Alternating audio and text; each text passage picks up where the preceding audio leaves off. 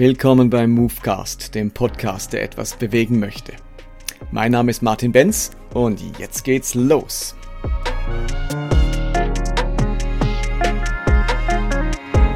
Gerne möchte ich euch auf Movecast 150 aufmerksam machen. Wenn ihr den noch nicht gehört habt, lade ich euch sehr dazu ein, da mal reinzuhören. Das ist ein Podcast in eigener Sache. Bei mir stehen nämlich größere persönliche und berufliche Veränderungen bevor. Ich plane zum Sommer hier aufzuhören in der Elia-Gemeinde als Pastor. Wir suchen immer noch einen Nachfolger oder eine Nachfolgerin und ich ziehe mit meiner Familie zurück ins Dreiländereck nach Lörrach und möchte mich dort gern selbstständig machen als Theologe und Podcaster. Es ist ein zweites Buch in Planung, es sind mehrere neue Podcasts in Planung. Ich möchte gern Umzugshelfer-Seminare anbieten und vieles andere. Eben die Details dazu findet ihr bei Movecast 150 und dort erfahrt ihr auch, wie ihr mich auf dieser Reise unterstützen oder begleiten könnt. Und ich würde wirklich mich freuen, wenn ihr da mal reinhört und mir vielleicht auch ein Feedback gebt oder eben euch vielleicht entschließen könnt, das Ganze auch zu unterstützen im Gebet oder auch finanziell.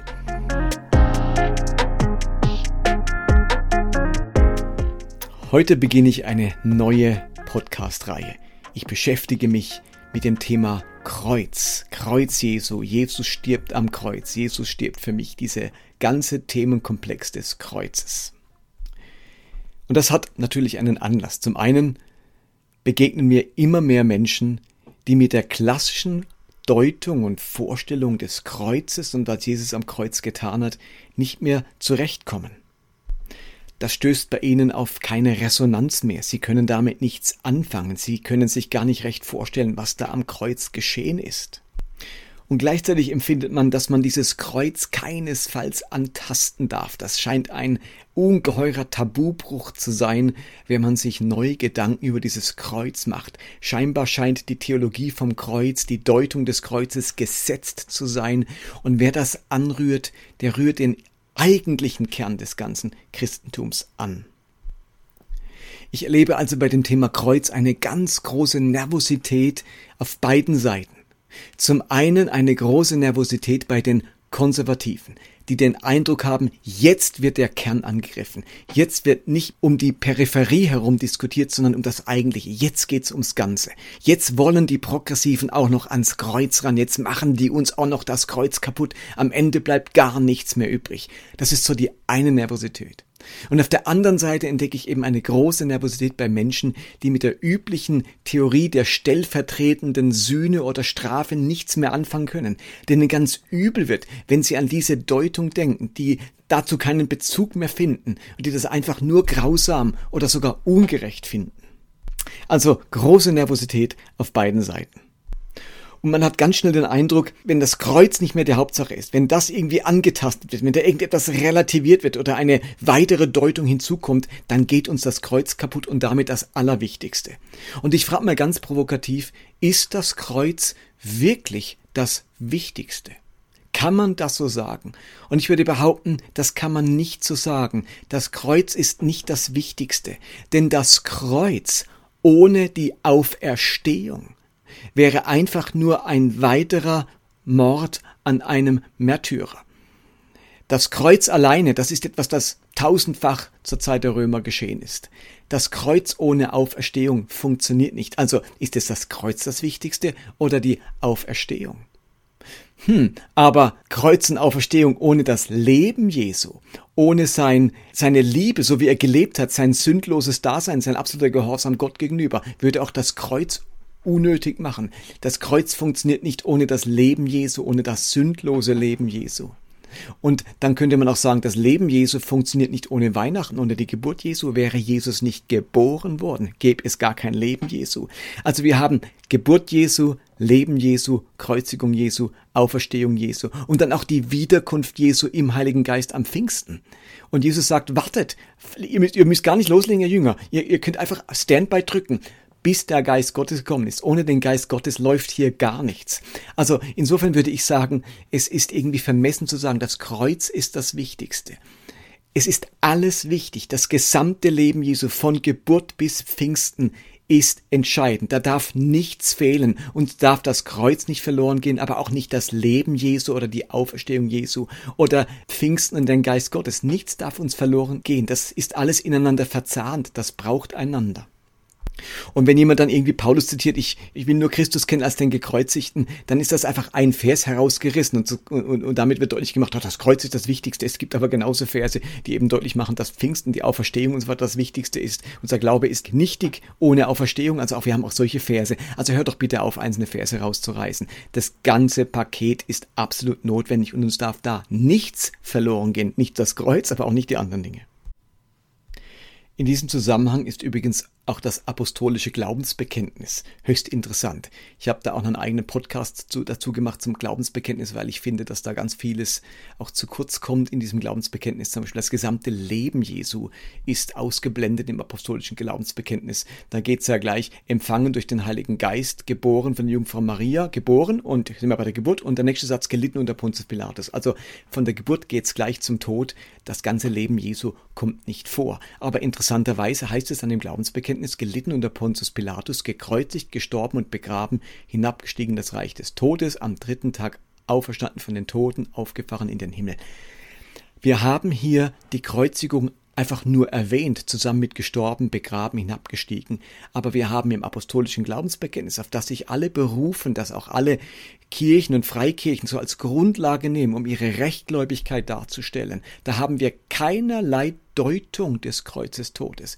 Im Glaubensbekenntnis hat man nicht mit hineingenommen, was dieses gekreuzigt denn genau bedeutet. Es wird nur geschildert, dass er gekreuzigt wurde, begraben wurde. Aber wie man diesen Kreuzestod verstehen muss, was der bewirkt hat, was der ausgelöst hat, inwiefern dieser Kreuzestod Erlösung bewirkt hat, das wird im Glaubensbekenntnis überhaupt nicht erwähnt.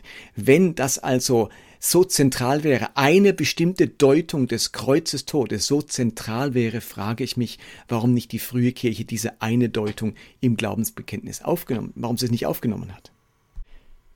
Ich möchte mit dieser Podcast-Reihe aufzeigen, dass es unterschiedliche Deutungen dessen gibt, was am Kreuz geschehen ist, und zwar unterschiedliche Deutungen im Neuen Testament selbst. Unser Problem ist nämlich folgendes.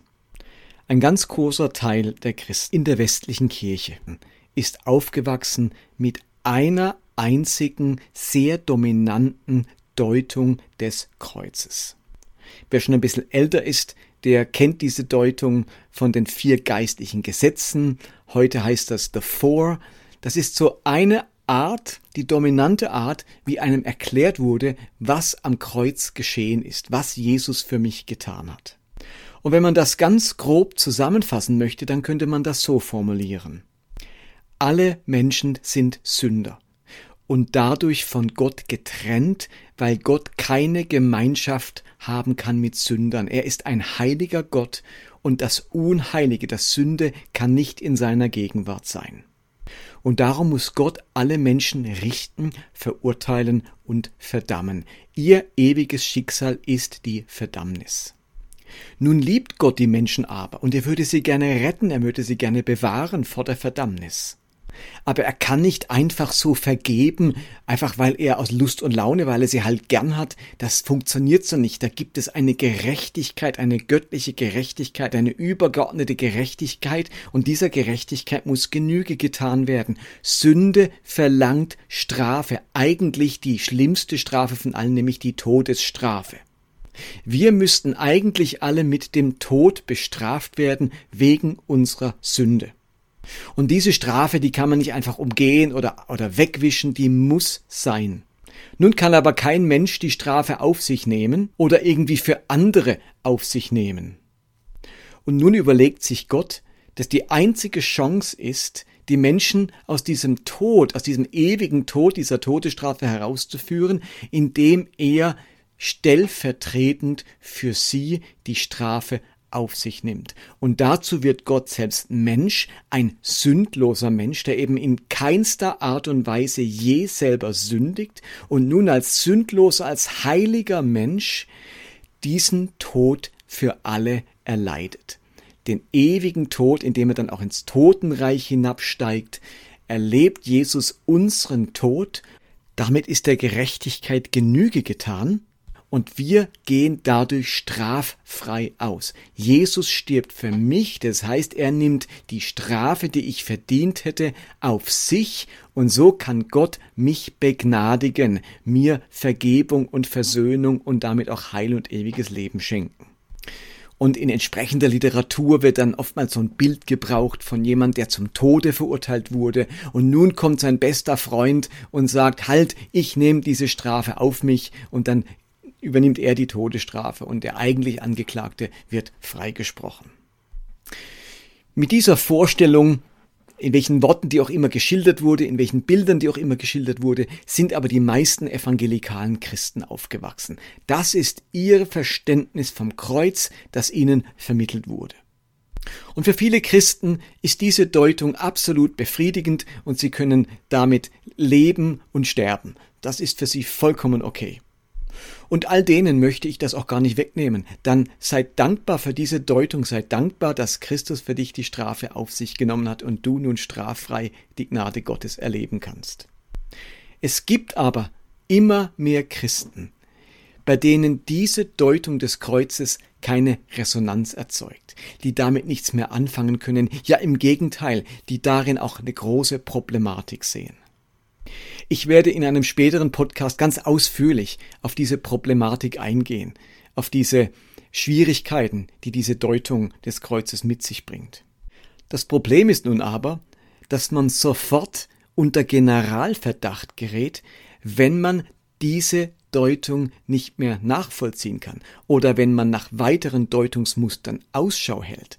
Also entweder du frisst diese Deutung oder es ist vorbei. Es gibt nur diese Variante. Und das macht eben immer mehr Menschen Schwierigkeiten, weil sie merken, halt, ich kann mich damit nicht mehr so anfreunden. Ich krieg eben da Probleme mit dieser Deutung. Gibt es da nicht noch irgendwie andere Sichtweisen?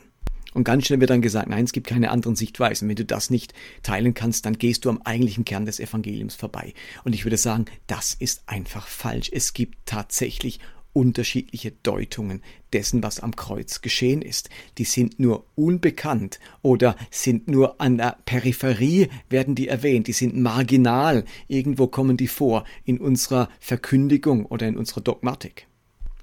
Mir geht es in dieser Podcast-Reihe überhaupt nicht darum, dass das Kreuz bedeutungsloser wird oder dass es kleiner wird. Im Gegenteil, ich glaube, das Kreuz ist unglaublich wichtig. Ich würde weiterhin sagen, es ist, es ist das Wichtigste zusammen mit den, mit Auferstehung und Pfingsten und Geburt und Leben Jesu, das wichtigste Grundelement unseres Glaubens. Uns darf das Kreuz auf keinen Fall verloren gehen. Aber genau das passiert gerade. Und die Lösung liegt nicht darin, die alte Deutung auch noch, einfach noch lauter und noch strenger und noch enger und noch rigoroser zu verkündigen, sondern den Blumenstrauß aufzumachen.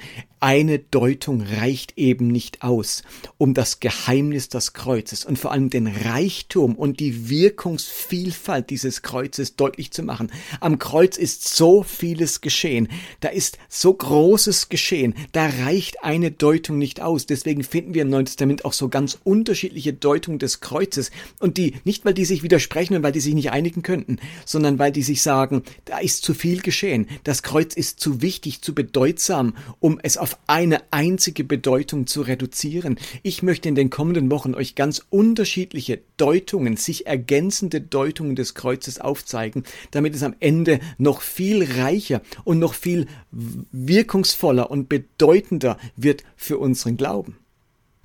Und ich glaube auch, dass die verschiedenen Deutungsmuster, die wir im Neuen Testament vorfinden, auch einem unterschiedlichen Publikum, einer unterschiedlichen Leserschaft geschuldet sind. Je nachdem, wen die Apostel vor sich hatten, haben sie andere Bilder und andere Deutungen des Kreuzes verwendet, damit möglichst hohe Resonanz bei ihren Zuhörern oder ihren Lesern erzeugt wird. Und so ist es bis heute. Je nachdem, wo ich gerade im Leben stehe, erzeugt die eine oder die andere Deutung des Kreuzes bei mir mehr Resonanz. Hauptsache, dieses Kreuz hat für mich zentrale Bedeutung. Hauptsache, das Kreuz und das, was dort geschehen ist, kann in meinem Leben Wirkung entfalten, weil ich wieder darauf vertraue, weil ich wieder dem Kreuz Glaube schenken kann. Nochmals, es geht überhaupt nicht darum, das Kreuz klein zu machen, in seiner Bedeutung kleiner zu machen, es als unwichtiger zu erklären oder ihm seine zentrale Rolle wegzunehmen. Hört auf, den Progressiven diesen Vorwurf zu machen. Mir ist das Kreuz außerordentlich wichtig. Es ist mir zu wichtig, um mich noch länger mit einer einzigen Deutung des Todes Jesu zufrieden zu geben. Das ist so viel größer und reicher, als ich es in den letzten 20 Jahren meines Christseins gelehrt bekommen habe. Ich werde also in den kommenden Podcasts auf mindestens sechs verschiedene Deutungen des Kreuzes eingehen. Ich finde es wichtig, dass wir die kennen, dass wir die unterscheiden können und werde zum Abschluss das Ganze nochmal zusammenfassen und meine eigene, wie soll ich es nennen, meinen eigenen Schwerpunkt oder meine eigene Sichtweise des Kreuzes vermitteln. Was sind also diese sechs Deutungen, auf die ich eingehen möchte? Das erste ist Jesu Tod als Märtyrertod. Jesus wird Opfer menschlicher Gewalt, Opfer menschlicher Ungerechtigkeit, wodurch sich Gott mit allen Leidenden und Opfern von Gewalt und Ungerechtigkeit solidarisiert. Das zweite ist Jesu Tod am Kreuz als Lösegeld, das uns aus der Herrschaft von Sünde, von Tod, vom Bösen befreit. Das dritte ist, Jesu Tod wird verglichen mit der, oder Jesu Kreuzigung wird verglichen mit der bronzenen Schlange im Alten Testament, die Heil und Heilung zu den Menschen bringt. Das vierte ist, Jesu Kreuzestod wird gedeutet als Sühneopfer, durch das Sühne, also Versöhnung vollzogen wird. Fünftens, Jesu Tod wird mit der Schlachtung des Passalams verglichen, wodurch Gottes Schutz und Bewahrung zu den Menschen kommt. Und sechstens, Jesu Tod wird mit dem alttestamentlichen Sündenbock verglichen, durch den die Sünde von den Menschen hinweggenommen wird und sie dadurch Vergebung und Reinigung empfangen. Und daneben gibt es noch so ein paar Einzelverse, die nochmal verschiedene Deutungen des Kreuzes anspielen, die aber nicht ganz so zentral sind. Und zudem werde ich auf unterschiedliche Deutungen des Kreuzes im Lauf der Kirchengeschichte eingehen. Denn es ist nun ganz und gar nicht so, dass in der Kirchengeschichte nur eine Deutung des Kreuzes vorherrschend war. Das ist jetzt in evangelikalen Kreisen so. Aber wir haben über die letzten 2000 Jahre Kirchengeschichte ganz unterschiedliche Deutungen des Kreuzes, die damals dann vorherrschend waren und die Sichtweise der Kirche dominiert haben. Und auch dies sollten wir kennenlernen, um dann zu sehen, Augenblick mal, das ist ja eine viel größere Bandbreite an Deutungen, als ich die so in meinem kleinen evangelikalen Kreisen kennengelernt habe. Und Ziel des Ganzen soll sein, dass uns das Kreuz umso lieber wird, dass wir wieder Resonanz zu diesem Kreuzestod empfinden und dass wir für uns ein Deutungsmuster entdecken oder auch mehrere, wo wir sagen, damit kann ich was anfangen. Das sagt mir wieder etwas und so das Ganze dadurch besser einordnen kann. Ich werde jetzt also versuchen, in möglichst kurzen Abständen, möglichst wöchentlich solche Podcasts zum Kreuz zu bringen wiederum unter 20 Minuten. Ich könnte jetzt auch einen machen, der drei Stunden geht, aber ich habe mir gesagt, ich bleibe in diesem Format der 15 bis 20 Minuten. Dafür gibt es einfach mehrere Folgen, wo wir uns jetzt an diesem Kreuz abarbeiten. Wenn dich das Thema jetzt überhaupt nicht interessiert, dann tut mir das leid, weil es wird ein paar Wochen gehen, bis das Thema durch ist. Aber ich hoffe natürlich, dass ich euch für dieses wirklich zentrale Thema begeistern kann und auch fesseln kann. Und der Höhepunkt wird dann die letzte Folge dieser Reihe sein, wo ich versuche, all diese Deutungen zusammenzufassen oder deutlich zu machen, dass sie auf ein großes Thema zulaufen und dass es keinen besseren und schöneren und deutlicheren Ort gibt als das Kreuz, um diese eine Sache den Menschen ein für alle Mal deutlich zu machen. Also dieser letzte Podcast ist für mich eine ungeheure Grundlage meines Glaubens geworden, ein zentraler Punkt. Mir ist das Kreuz so lieb wie noch nie zuvor und das war es vorher eben nicht so. Und diese zusammenfassende Deutung, also ich glaube, dass die wirklich etwas Revolutionäres an sich hat und insofern freue ich mich dann auf den Höhepunkt, auf den letzten Podcast in dieser Podcast-Reihe. Und das war Movecast für heute. Vielen Dank fürs Dabeisein. Vielen Dank für eure Unterstützung, vielen Dank für euer Feedback und ich freue mich, wenn ihr mal auf meiner Webseite vorbeischaut, movecast.de. Da hat es noch viel mehr Angebote, Podcasts, Blogs, Predigten. Da freue ich mich, wenn ihr da einfach mal vorbeischaut. Okay, bis zum nächsten Mal, wenn es weitergeht mit dem Thema Kreuz verstehen.